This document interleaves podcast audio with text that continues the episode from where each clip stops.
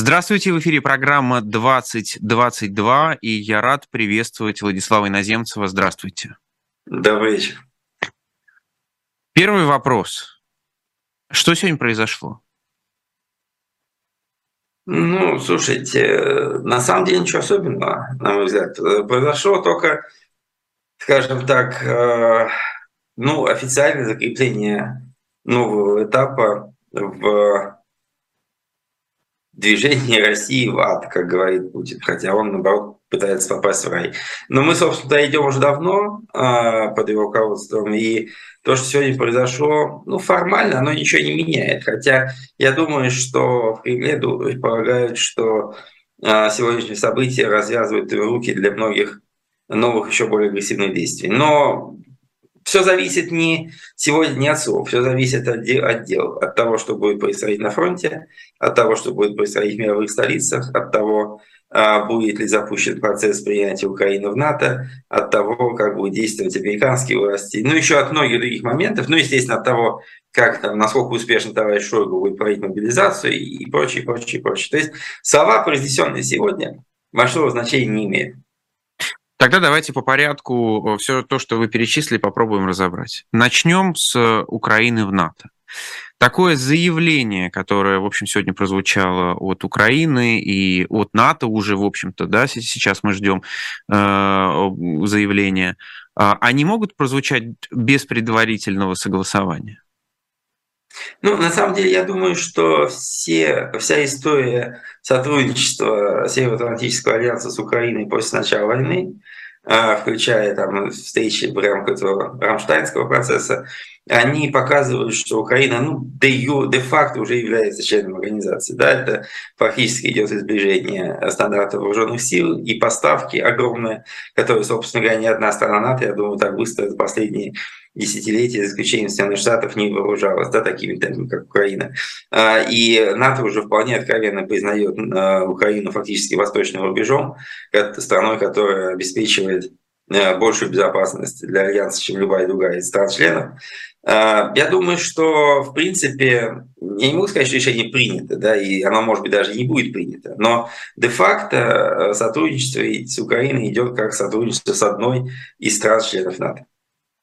Ну, помните это положение, что не должны быть членами НАТО страны, которые имеют территориальные споры, Хотя, в общем, исключения были всегда, но тут вообще воюющая страна. Ну, по-моему, это, это формулировка, она активно используется нашими депутатами и сенаторами, но по большому счету она давно забыта. То есть я думаю, что это не может стать на сегодняшний день серьезным препятствием. Территориальные споры имеют э, многие страны друг с другом. Вот, мы помним территориальные споры между Турцией и Грецией, двумя членами Альянса, вот, и многие другие моменты. Я думаю, что на сегодняшний день это э, точно, опять-таки, смотрите, что значит территориальный спор. Здесь нет территориального спора. Здесь нет как бы дискуссии где-нибудь в международных судах о принадлежности территории. Здесь просто факт оккупации. В данном случае, я думаю, что еще раз повторю, вступление в НАТО Украины, оно, безусловно, состоится в относительно недалеком будущем, но недалеко, может быть, в перспективе 5 там, или 10 лет, а, вряд ли там в течение нескольких месяцев. Но при этом а, сегодня нужно относиться к Украине как к уже фактически член НАТО, а, опять-таки даже в том, что будет предпринимать Россия в отношении продолжения агрессии против Украины. Значит ли сегодняшнее заявление, что НАТО обозначает готовность в случае каких-то условий вступить в войну? Нет. А, оно, во-первых, НАТО еще ничего не обозначило. А, Зеленский выразил желание, чтобы оно это сделало, но ответного шага пока еще не было. Я думаю, наоборот, что НАТО воспринимает нынешнюю ситуацию как очень опасную. Оно будет стремиться оставаться ну, скажем так, вне прямого конфликта с Россией. Хотя и наоборот, если мы посмотрим на риторику стран-членов НАТО, на риторику Соединенных Штатов, они постоянно отвечают, что они не являются стороной конфликта, они не воюют с Российской Федерацией, они просто помогают Украине отразить э, неспровоцированную агрессию против ее территориальной целостности. Соответственно, а, в этой же логике лежит то, что а, они не хотят поставлять Украине оружие, которое может принести существенный ущерб территории Российской Федерации, включая там Крымский мост, например, и так далее. Поэтому я абсолютно исключаю возможность того, что даже в случае, например, ядерного удара ограниченной мощности по Украине, Запад ответит на это прямым ударами по военным объектам на территории Российской Федерации. Вот это, я думаю, не будет. Но в остальном, конечно, можно уже давно сказать себе, что а, Запад не даст Украине потерпеть поражение в этой войне, а у него есть для этого достаточно возможностей. Некоторые страны НАТО, а, в общем, даже не воюя с этими странами, проводят специальные Э, специальные операции, простите за э, это слово, да. по уничтожению например, каких-то боевиков э, и так далее в странах, которые считают террористическими, еще какими-то и так далее. На такие вещи НАТО может пойти в отношении России? Ну, у нас есть только один боевик, это Владимир Владимирович Путин, которого давно пора было уничтожить. Я думаю, что это вопрос, конечно, сложный. А, и я как раз недавно, по-моему, неделю назад у меня было две статьи по поводу возможности применения России ядерного оружия.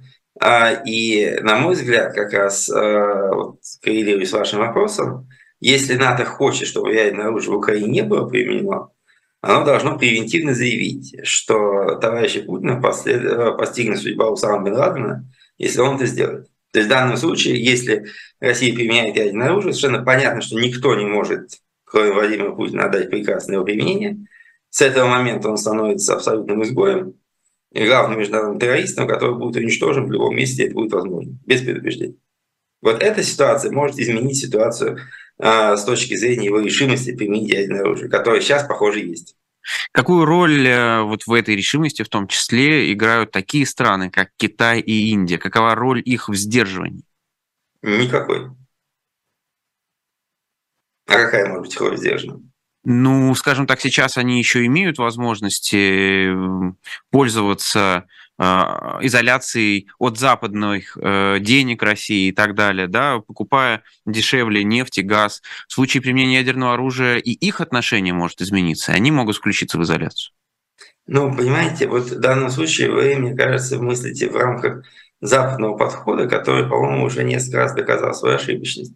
Вы по-прежнему считаете, что какие-то экономические факторы могут остановить путинскую войну.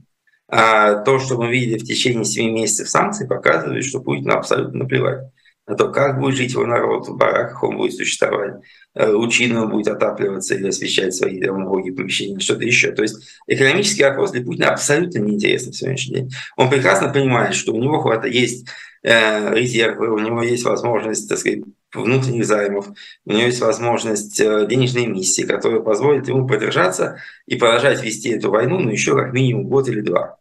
И в этом отношении будет покупать Индия его нефть там через третьи руки, не будет нам покупать.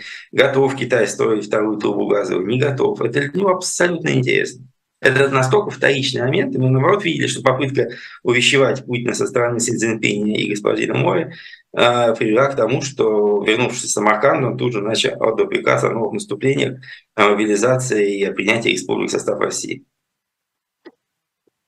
Если тогда э, говорить о том, что может послужить таким э, стоп-сигналом для Владимира Путина, или кто может ему э, попробовать донести этот стоп-сигнал? Вот я уже сказал, на мой взгляд, я могу ошибаться. Но мне кажется, что так как господин Путин э, не интересуется ничем, кроме своей личной жизни и безопасности, то только совместное заявление всех руководителей членов НАТО о том, что он будет объявлен международным террористом, и все усилия будут направлены на то, чтобы физически убить, если вы примените ядерное оружие, без, без предупреждений, э, без каких-то обвиняков и так далее, я думаю, это может, это последнее, что может не воздействовать. И вполне может быть, что и это не воздействует, потому что может поверить том, что он бессмертен, да, и всегда может передвигаться э, в состоянии полной безопасности. Но это не совсем так. Я думаю, что это он понимает ему могут объяснить. Э, тогда давайте о мобилизации поговорим. Масштаб этого события, как вы оцениваете? Слушай, ну это масштаб исторический, безусловно, потому что, понимаете, мы в очередной раз убедились, и это был как бы не первый раз уже, когда это стало заметно, что господин Путин может уничтожить российскую экономику лучше любых санкций. И, а, собственно, что и происходит на сегодняшний день. То есть, э, в принципе, смотрите, мы помним, когда были введены первые санкционные меры, а, многие экономисты, я в том числе, говорили о том, что по итогам года падение будет где-то ВВП, ну, не меньше 10%. Были совершенно апокалиптические рассуждения, там чуть не про треть.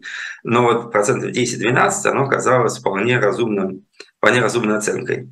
Я э, не знаю по какой причине, но я, так сказать, далее в принципе, в большей, большей части молчал по поводу пересмотра таких позиций, потому что а, в, а, в прессе и в оценках и российских министерств и ведомств, и международных финансовых организаций показатели прогнозов все время улучшались. И последнее, что мы читали в августе, это было то, что спад составит ВВП приблизительно 4-4,5%. Вот мне кажется, что сейчас э, мы должны вернуться к э, прогнозу около 10, потому что ВВП в четвертом квартале упадет по сравнению с третьим, я думаю, минимум на 7-8%, потому что объективно говоря, сейчас разрываются все производственные цепочки, которые были налажены в последнее время. Огромное количество рабочей силы исчезает из экономики.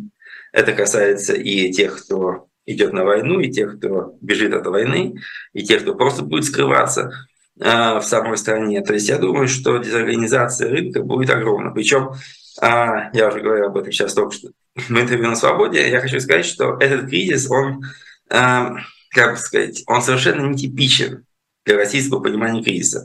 Потому что в России у нас всегда там 90, 91 год, 98 год, да, там не знаю, в какой-то мере 2014. Все эти кризисы, они воспринимаются населением когда? Когда резко падает стоимость рубля, взлетают цены, начинается повальная инфляция, и вот эта вот инфляция, растущие цены, обесценение рубля и прочее, это вот и есть а, ощущение кризиса, некого коллапса, катастрофы и так далее. А, сейчас ничего подобного не происходит. И, собственно говоря, вот это и стало тем фактором, который позволил россиянам летом этого года считать, что все более-менее нормально. И сейчас, на самом деле, э, мы не увидим рубль по 100, э, там, доллар по 100, мы не увидим инфляцию 80%. Нет, мы просто увидим, что даже не увидим как раз, что очень важно, что внутри экономики начнут рушиться просто отдельные хозяйственные единицы.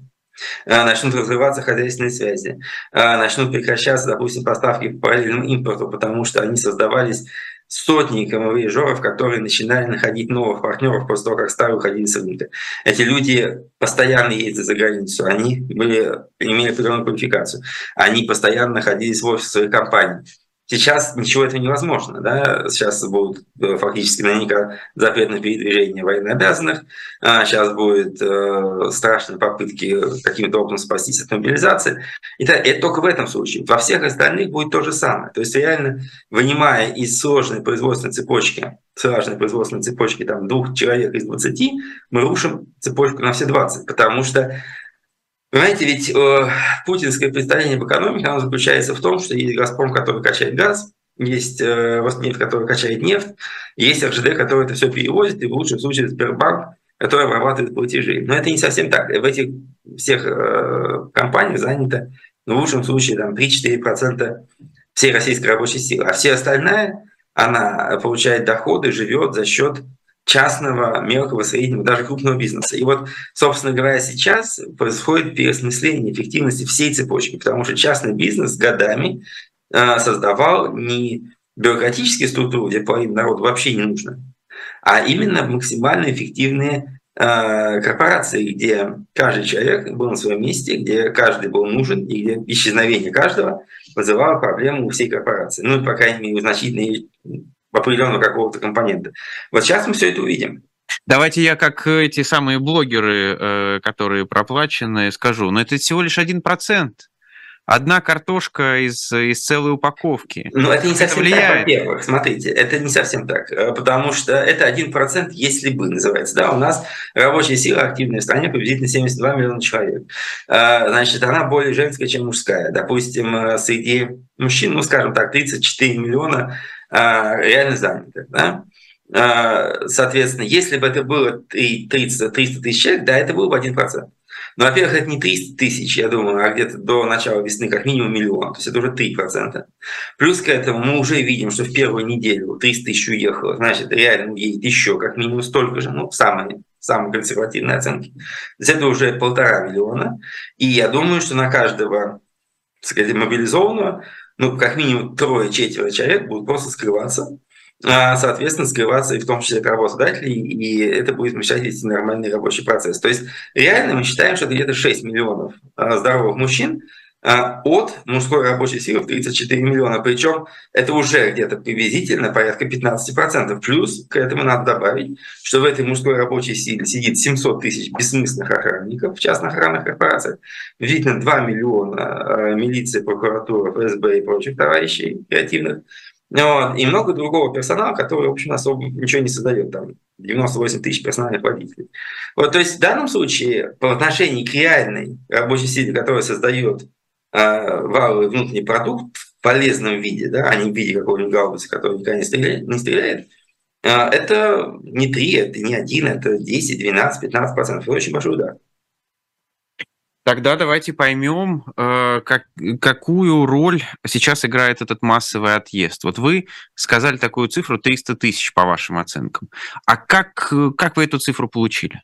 Слушайте, я ее никак не получаю, я просто слежу за тем, что пишут. Mm-hmm. И если мы просто банально суммируем э, показатели пограничной статистики, которые дает Грузия, э, Казахстан, Монголия, Финляндия, то мы получаем, может, даже уже большую цифру. С чем можно... Да. А? Да-да-да. Последнее, что вы видели? Последнее, что я видел, было где-то 260 тысяч приблизительно 2 или 2,5 дня назад. То есть, в принципе, процесс идет очень быстро. Да? И опять-таки, ну, мы еще можем не считать там всякие авиаперевозки, которые, конечно, безумно дорогие, но они тоже продолжаются, продолжаются в эти дни э, и будут продолжаться. То есть я думаю, что еще раз, понимаете, э, вопрос заключается в том, что в первую волну, которую мы видели в январе, феврале-марте, а, из страны уезжали, в общем-то, люди, скажем так, менее, ну, как бы это объяснить, а, никого не обижая, а это люди были, конечно, может быть, и мотивированы на отъезд уже давно, да, но они уезжали по причине того, что нарушалась свобода слова, у них возникало ощущение в том, что в случае, если они будут действовать так, как они действовали, они окажутся под личной угрозой. Ну, например, как тот же самый там Ленин Госман, да, прекрасный человек, э,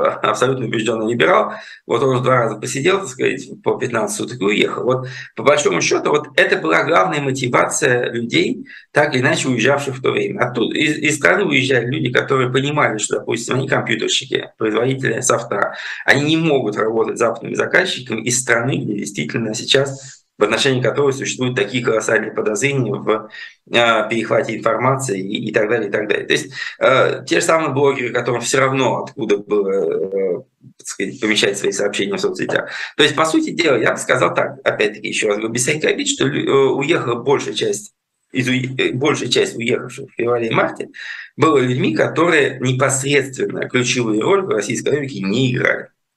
И поэтому, собственно, все, я это говорю с самого начала. И когда а, тогда, значит, э, постоянно писалось о том, что вот этот исход февраля-марта приведет российскую к коллапсу, я просто могу показать места, где я писал, что нет, не приведет. Потому что реально эти люди, которые уехали, они так были гражданами мира, они так могут, так сказать, участвовать в каких-то экономических процентах, процессах с других мест.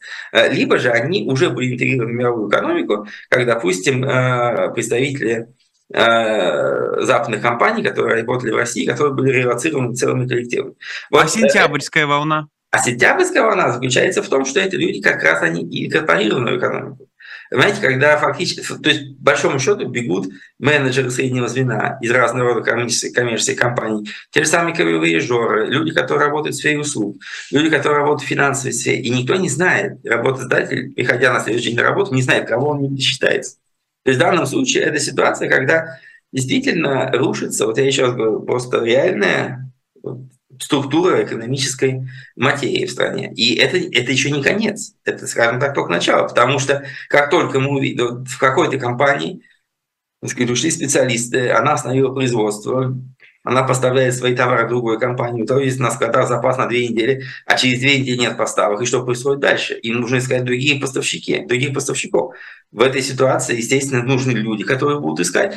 Люди боятся показать нос из дома. И не, потому что они могут приехать даже в другой регион, если они, не дай бог, военнообязаны. Там везде ходит милиция по вокзалам и прочее. Вот в каках в такой обстановке экономика может нормально работать? Никак. А замещение может произойти за счет женщин, в конце концов? Ну, нет, наверное, может. Но, понимаете, смотрите, вот в данном случае, еще раз повторю, мы э, 7 месяцев пытались приспособиться к этой новой экономической реальности. В какой-то мере, вот даже официально и неофициально, любая статистика показывает, что экономика приспосабливается. Вот сейчас, значит, Владимир Владимирович еще раз поставил неудобную позу, и посмотрим, сколько на времени будет к этому приспосабливаться. Я не исключаю, что после какого-то падения процесс спада закончится. То есть, да, мы потеряем процентов 10, и на этом новом дне мы начнем карабкаться, барахтаться. Конечно, произойдет замещение, произойдет оптимизация очередная. Соответственно, если, смотрите, какая бы оптимизация ни произошла, если выпадает из реальной экономики там 6% мужской рабочей силы, ну хорошо, 5% общей рабочей силы по доходам, мы прекрасно знаем, насколько неравноправна у нас система оплаты труда в пользу мужского населения. Соответственно, потеряется минимум 3, 4, 5% доходов населения. Безусловно, потеряется. А кем это будет замещено? Никем. Это будет означать, что платежеспособный спрос снижается. Будет снижаться производство. Да? При росте цен еще более серьезно будет падать спрос. То есть реально запущена цепочка ухудшающихся, то есть цепочка событий, которые будут вести нас от плохого к худшему. И это надолго. Давайте попробуем э, за скобки вынести э, моральное и политическое. Да, давайте. Э, и попробуем понять, российская элита, она видит какие-то бонусы в присоединении к территории? Она там сможет что-то заработать, что-то награбить в конце концов? Я не думаю. На самом деле, понимаете, мне кажется, что российская элита, по крайней мере та, которая собралась сегодня в Кремлевском дворце, она уже все, что хотела, награбила. То есть, э, если бы не было каких-то вот этих перегрузок системы, э, я абсолютно убежден, что каждый, кто там сидел, он может обеспечить себя, своих детей, внуков на всю оставшуюся жизнь. Э, и э, по большому счету, мне кажется даже, что вот тот, то хоть немножко смурное, скажем так, выражение лиц сегодня в этом зале, показывало, что, в общем-то, им бы как бы вернуться в какую-то норму, потому что было более-менее неплохо, они хорошо, даже не, не разграбляя там, Запорожскую область, они прекрасно свое пилили э, государственного бюджета, и все у них было более-менее нормально, да, их дети жили за границей, а, там, семьи тусовали где-то на красивых, хороших голограничных курортах, и все было более-менее. А сейчас все идет, э, в общем-то, на перекос и на перекосяк, никто не понимает, чем это закончится. Поэтому я думаю, что Э, выгод российской элите вот все эти вещи, как ни странно, не приносят. Это, э, по большому счету, здесь можно отличиться от морали, но нельзя отличиться от интересов и, и фобий. Да? Это интерес очень узкого круга, я думаю, что людей, которых можно пересчитать по пальцам буквально – и Путина, который вот, э, так сказать, решил, что весь Запад должен поклониться ему в ножки и сказать, что он самый великий человек на Земле. Вот другого объяснения тому, что происходит сегодня, я, честно говоря, не вижу. Это не выгодно никому. Это не выгодно ни олигархам, теряющим бизнес. Это не выгодно ни депутатам, сидящим в Москве, э, отлученным от своей заграничной недвижимости. Это не, видно, не выгодно ни чиновникам. Это не не выгодно никому, честно говоря. Вот мое ощущение. Мы еще вернемся обязательно к России, но хочу вас спросить про Украину, ее экономику и зиму, которая начинается. Как Украина, на, ваш взгляд, будет переживать эту зиму? Ну, я думаю, что она будет переживать ее напряженно и тяжело, но в любом случае э, Украина морально готова такого рода испытаниям. И в данном случае, конечно, да, там будут и более дорогие э, счета за электричество, э, и, возможно, какие-то отключения света, э, и более низкие температуры в домах, и остановка части промышленности. Это все, безусловно, будет. Но еще раз повторю, тот факт, что Украина пережила эти 7 месяцев, показывает, что резервы для ее существования в дальнейшем, и в том числе финансовая подпитка, которая идет с Запада, она достаточна для того, чтобы а, она жила и дальше. Потому что, допустим, бюджет на следующий год, который был заявлен президентом Зеленским, он предполагает выделение чуть не триллиона гривен на оборону, и это даже как бы такие расходы не отрицают того, что на все остальные э, сферы экономики и социальной поддержки денег должно хватить. Естественно, украинцы живут тяжело, но надо понимать все-таки, что, во-первых, э, худшее да, с точки зрения неопределенности, по крайней мере, уже позади. Вот. И с другой стороны, помощь, она, безусловно, будет оказываться, что бы ни происходило сейчас в экономике тех же самых европейских стран. Э, тогда давайте дальше двигаться. Э, как Европа будет переживать эту зиму, особенно если, как говорил Владимир Путин, англосаксы взорвали, да, особенно если англосаксы взорвут еще что-нибудь там на дне Северных морей.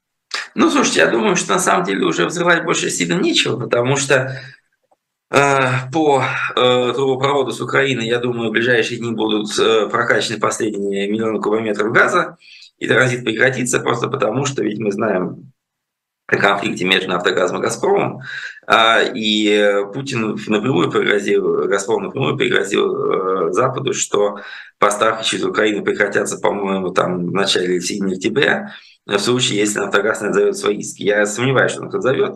А, и, по сути дела, а, поставки газа в Европу закончатся в целом.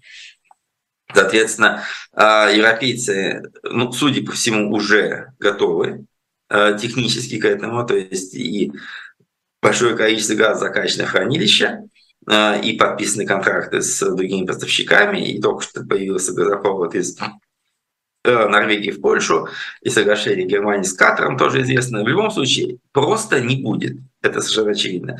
Я вот сейчас нахожусь в Европе, был здесь последнюю неделю. Я могу сказать, что э, я потрясен тем, как европейский бизнес хочет восстановить связь с Россией и отменить все санкции. Э, в марте, в марте, в мае этого не было и в помине.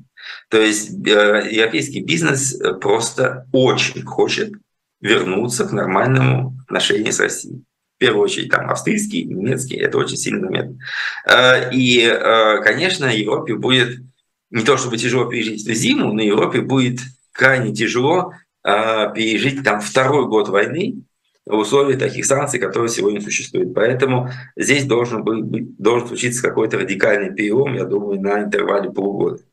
Потому что э, масштаб жертв, который э, несет европейская экономика, для потребителей в Европе, для бизнеса в Европе необъяснимо. Ничего себе по поводу бизнеса, честно говоря, вы меня удивили.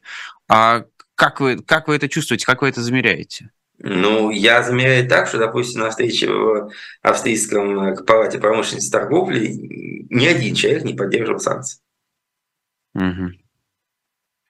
Но насколько, насколько это действительно будет влиять на решение тех или иных правительств? Я думаю, что вот в той конфигурации, которую мы сегодня видим, а, решения приняты. Вот в рамках этого прохождения этой зимы все решения по снабжению газом, электро- электроэнергией, по субсидиям, которые получат граждане, эти решения приняты, они будут выполнены. Но еще раз повторю, э, мне кажется, что в той конфигурации, в которой европейцы сейчас себя ведут, э, в частности по энергетическим санкциям, я не думаю, что это был самый разумный путь, который европейцы могли выбрать. Но они его выбрали, а, и теперь им придется столкнуться, по крайней мере, к концу зимы, с серьезными политическими проблемами. Это совершенно очевидно. Я думаю, что, в общем, наверное, Владимир Путин на это и рассчитывает. Э, он на это его план. Но это рассчитывание приблизительно такое же, как это, как там, на что там рассчитывал Гитлер, когда Рузвельт умер, да, что сейчас рассыпется коалиция за 20 дней до падения Берлина и прочее. Это приблизительно из такого же ряда э, надежд. Э, он это рассчитывает, но он рассчитывает это как на основной фактор. Это может стать существенным моментом, но все равно третьего порядка третьего уровня значимости. То есть э, это будет постоянно подтачивать решимость Европы, это будет приводить к тому, что, допустим, там не 10 миллиардов будет Украине выдано там в какой-то момент, а 5, что танки, которые Шольц обещал Украине, поедут туда не сейчас, а через год. Но это, это все будет, да, но это все равно не станет фактором, при котором Европа отвернется от России, э, от Украины, или, допустим, Америка отвернется от Украины и перестанет осуществлять свой ленд-лиз и финансовую помощь. Этого не будет. Возвращаясь к взрыву э, Северного потока-1 и Северного потока-2, на ваш взгляд, что это было? Российская диверсия. Зачем?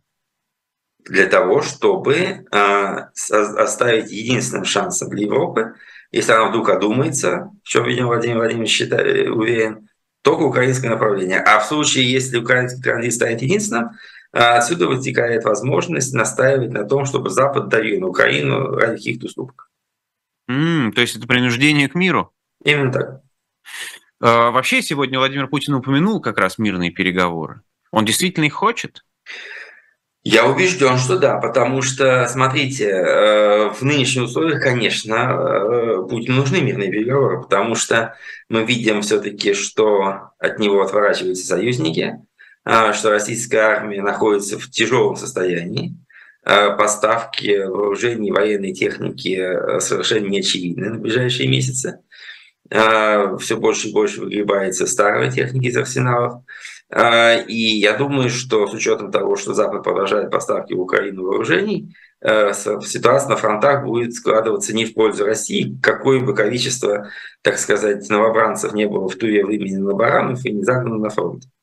Э, но э, поэтому Путин хочет переговоров, но в своих условиях, пока он считает, что он может это контролировать. Поэтому если бы Запад повоздействовал на Киев для того, чтобы Киев начал переговоры, Путин был бы очень рад. Проблема заключается, на мой взгляд, только в том, что в отличие от той схемы мира, в которой живет Путин, а, где существует только один суверен в Вашингтоне, который управляет миром через всякого рода а, хитрость, хитросплетение там Ротшильдов, Рокфеллеров и, и прочую ерунду.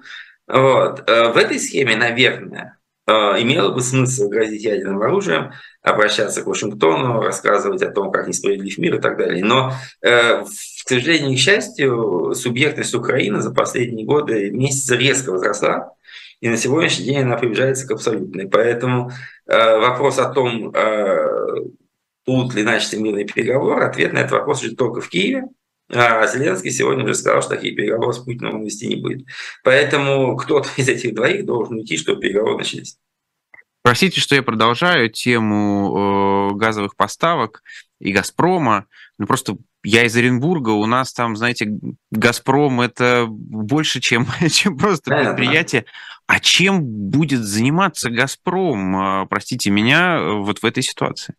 Ну, смотрите, я не думаю, что здесь будет случиться вселенская катастрофа. Дело в том, что в отличие от нефтянки, если мы посмотрим на экспорт и импорт нефти, то и нефти, угля или газа, то окажется, что газ – это наименее зависимый от экспорта российский товар. В том плане, что из 400 миллионов тонн добытого угля экспортировано в прошлом году 223, а, соответственно, нефть экспортируется приблизительно 68% от добычи, а газа экспортируется чуть больше 30%. Mm. То, есть, э, то есть в данном случае... То есть большая часть газа потребляется внутри России? Больше двух третей. Это ни для кого не было секретом никогда. Вот, а, соответственно, поэтому, ну сколько у нас, 500 с чем-то миллиардов кубометров добычи и 148 экспорт. Поэтому в данном случае я думаю, что э, трагедии не будет. Конечно, Газпрому придется подсуетиться и достроить, видимо, а, какой-то значительный газопровод от э, Западной Сибири к началу э, силы Сибири, которая идет на Китай, наверняка будет строиться вторая ветка. То есть, по сути, им придется переориентироваться на восточные рынки, э, что заберет, наверное, ну, я думаю, в лучшем случае там 70-80 миллиардов. Это будет фактически все, что «Газпром» будет продавать. При этом есть Турция, которая получает достаточно много газа сейчас и увеличивает импорт.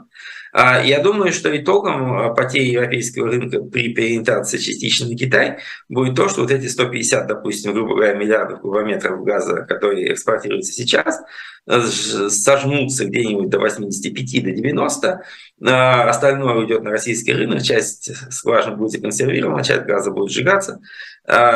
И, собственно говоря, да, «Газпром» потеряет большую долю выручки, потому что э, экспорт обеспечивал гораздо намного больше половины выручки «Газпрома», именно потому что цены на экспортных рынках были намного выше, чем на внутреннем. Но еще раз повторю, даже с учетом себестоимости газа на российских месторождениях, даже продажи на внутреннем рынке никогда не были убыточными. То есть, конечно, может быть, там э, не будут покупать э, ложечки там, за 10 тысяч долларов э, за ложечку с чайной чашечкой и чуть в расходах, но, в принципе, компания будет абсолютно выживаемой. А как раз те отрасли, которые вы назвали, уголь и нефть, они как переживут это? Ну, смотрите, здесь это сложный вопрос, но я думаю, что они тоже переживут приблизительно с таким же ухудшением своих финансовых показателей. Угольная отрасль, конечно, будет хуже всего, потому что в действительности она, конечно, в России со всех сторон датируема. А, то есть э, уголь Фактически, знаете, прибыль у всей угольной отрасли это приблизительно в два раза меньше, если я правильно помню, а, но в любом случае существенно меньше, чем одна та дотация, которую дает РЖД на перевозку угля. Uh-huh. То есть, если бы он а, двигался по российским железным дорогам по средней взвешенной цене, то его вообще было бессмысленно добывать и возить куда бы то ни было, даже на экспорт. Э, соответственно, поэтому, я думаю, здесь сохранятся эти льготы. Уголь э, сейчас составляет порядка 60% перевозки груза на Дальневосточном полигоне, поэтому, соответственно, он дальше будет идти на азиатские рынки, как и шел, собственно, с Кузбасса. Вот. Наверняка в условиях, так сказать, Э, новой конъюнктуры внутри страны, э, часть электростанций будет возвращена и переведена на мазут и на солярку, для mm-hmm. того, чтобы тяжелые фракции нефтепереработки были использованы внутри страны, да, а не забивая нефтехранилища. То есть будут какие-то такие структурные изменения, которые приведут к изменению, ну, некой утряске энергобаланса. Нефть частично будет, конечно, идти на... Понимаете, ведь рынок нефти, надо признать, он в мире достаточно, ну, скажем так, ограничен. Поэтому если сейчас Россия, Европа откажется от российской нефти, она купит ее где-то в других местах. Если она купит где-то в других местах а, при отсутствии возможности резко увеличить добычу, значит оголятся какие-то третьи точки куда российская нефть может пойти, пусть со скидками, да, как это было с той же Индией.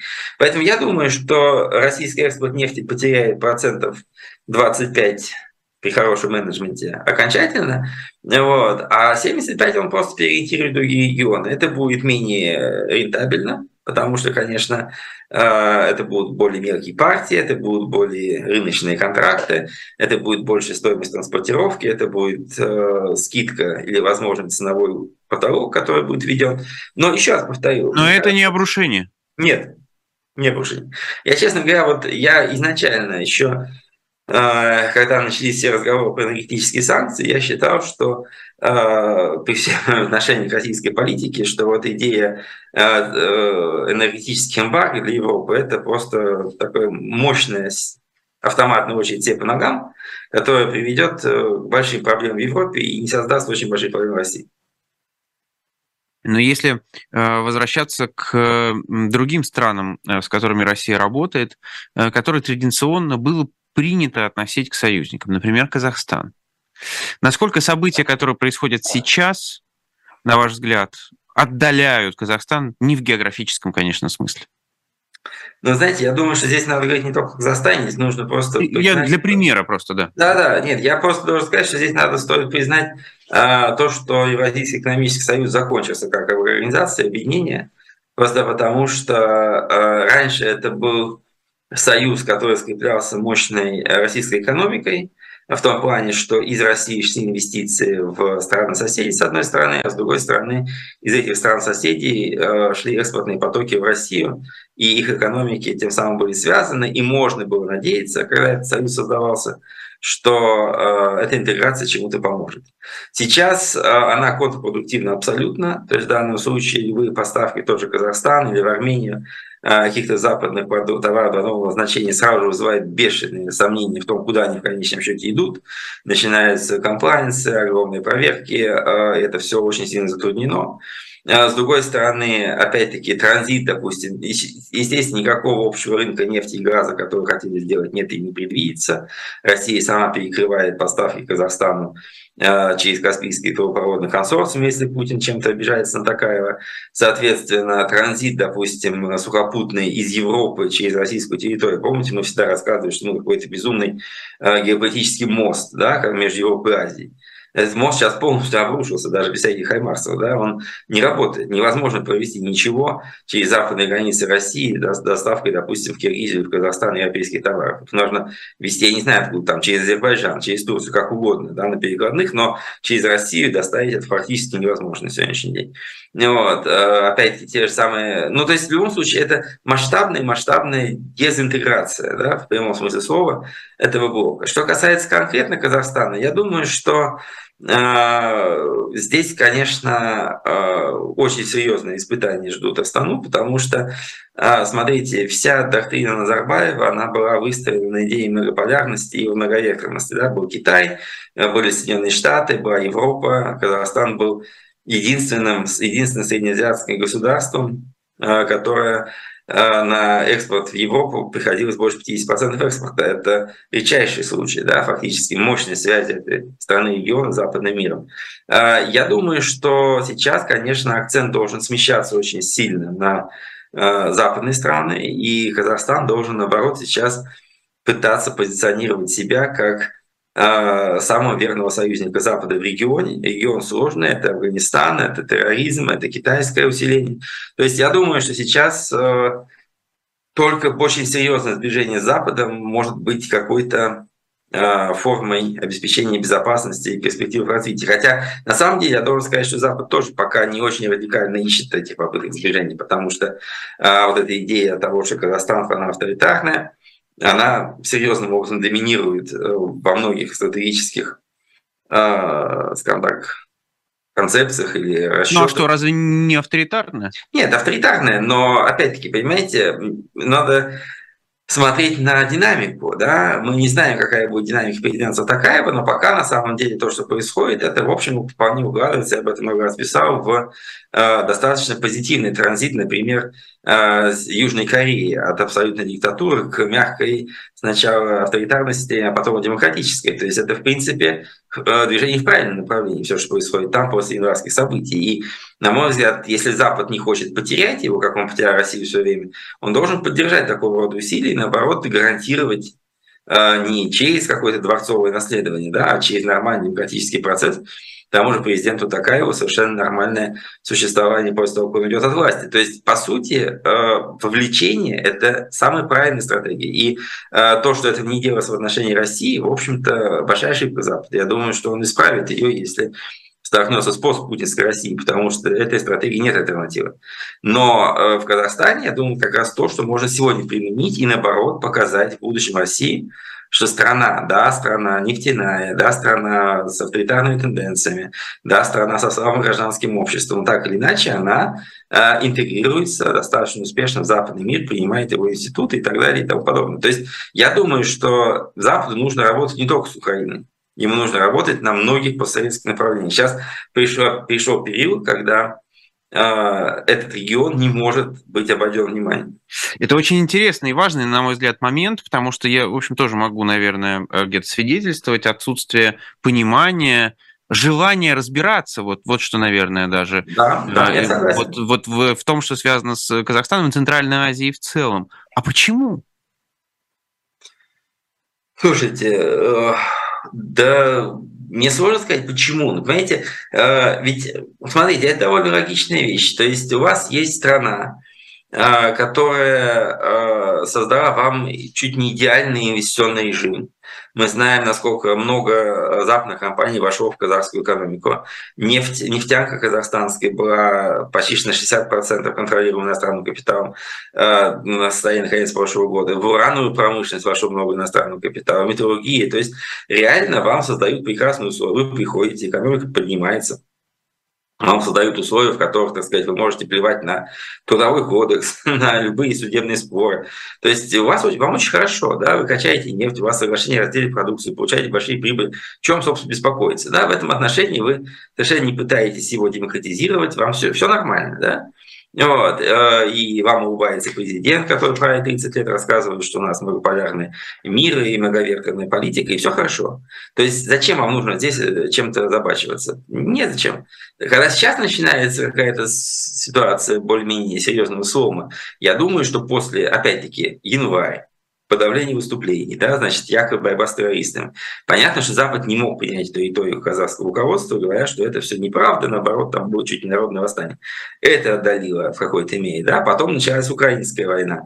Естественно, все внимание переместилось на Восточную Европу. Поэтому здесь есть масса объяснений того, почему э, должного внимания не уделяется. Опять-таки, повестка дня казахского руководства, будем, скажем, откровенны, она была достаточно, ну, примитивный с точки зрения, да, там, когда Назарбаев предлагал идею безъядерного мира 30 лет, когда, соответственно, собирались какие-то э, процессы по Сирии. Ну, это, в общем-то, были какие-то мертвые припадки. Но в действительности, еще раз повторю, эта страна серьезная, с очень большой экономикой, контролирующая э, транзит э, из Азии в Европу в большей мере, чем в России, потому что Россия выпала из этого рынка.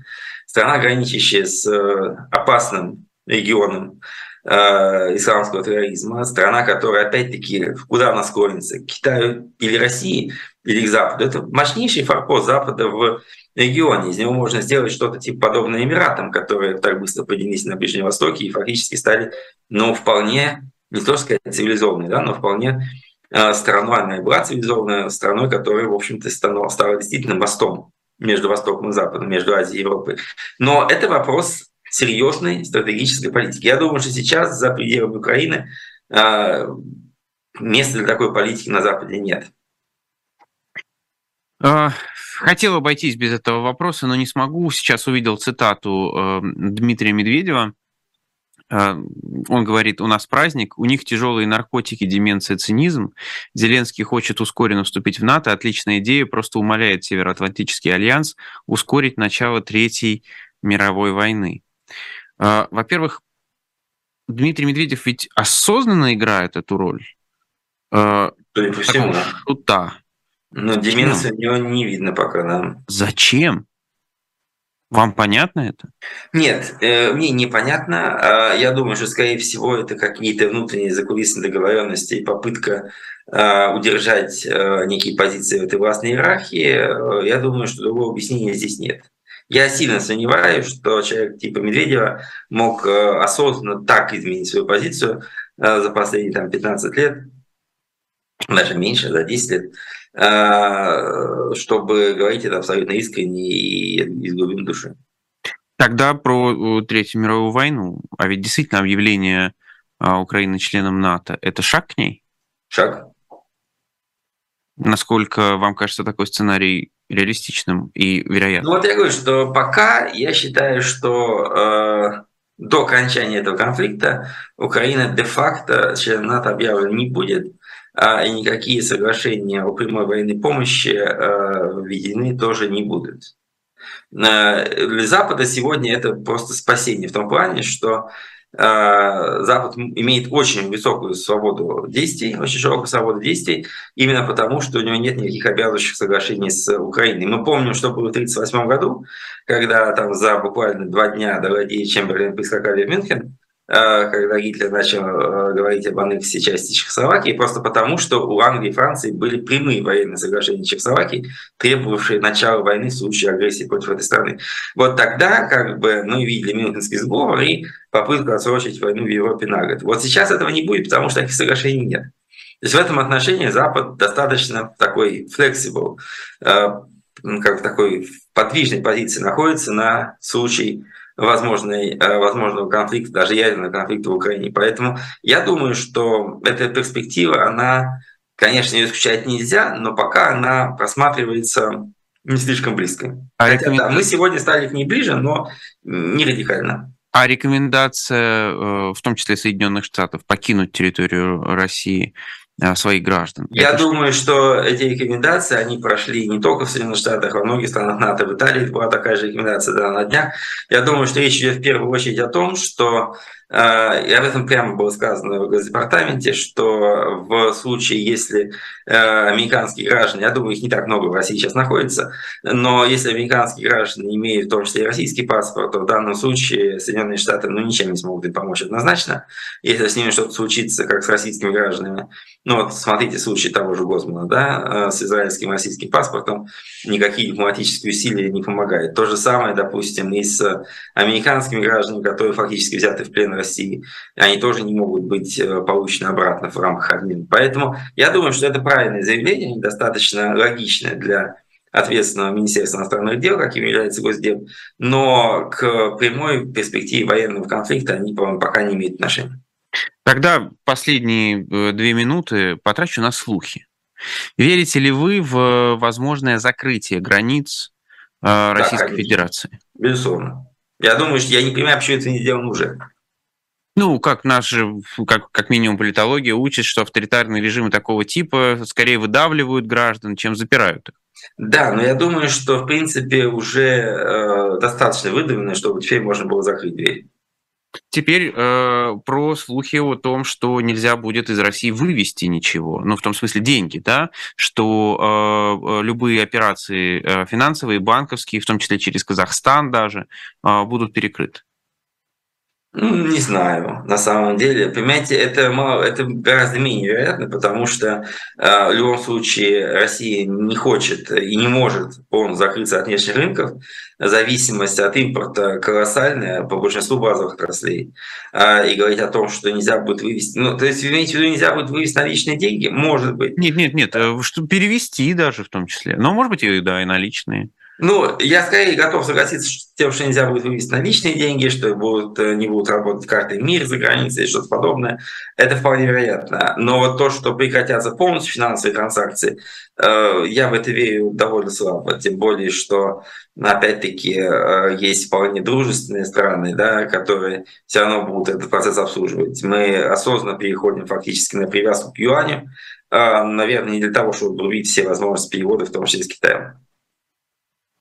А, то есть, на ваш взгляд, э, Китай остается союзником Владимира Путина? Китай остается, э, как сказать, нет, я не могу сказать, что он остается союзником в полной мере, но он остается дружественной страной э, для, для путинской России, и он остается важнейшим связующим звеном э, финансовым и экономическим между Россией и миром, причем не просто Китай, а Китай плюс Гонконг, который является ну, самой главной дырой в обходе западных санкций mm-hmm. на сегодняшний день. Спасибо большое. Мы говорили с Владиславом Иноземцевым, а я напомню, что это канал «Живой гвоздь». Канал «Живой гвоздь» живет э, на ваши донаты. Не забудьте э, зайти куда надо, что называется, и отправить деньги. И плюс ко всему, на канале «Живой гвоздь» можно купить э, книги. Э, сегодня э, я вам скажу, что э, книга, которая продается, это книга «Перекрестки». Э, Никита Василенко, наш продюсер, подсказывает мне, что «Вашингтон-Пост», «Гардиан» и многие другие издания назвали этот роман лучшей книгой 2021 года. А с печатью от Эхо вы можете купить это на э, магазине shop.diletant.media. Ну а наш сегодняшний эфир э, закончился. Спасибо большое. Очень давно мы Спасибо. с вами не разговаривали. Я был очень рад вас увидеть. Взаимно, очень приятно. Спасибо. До свидания.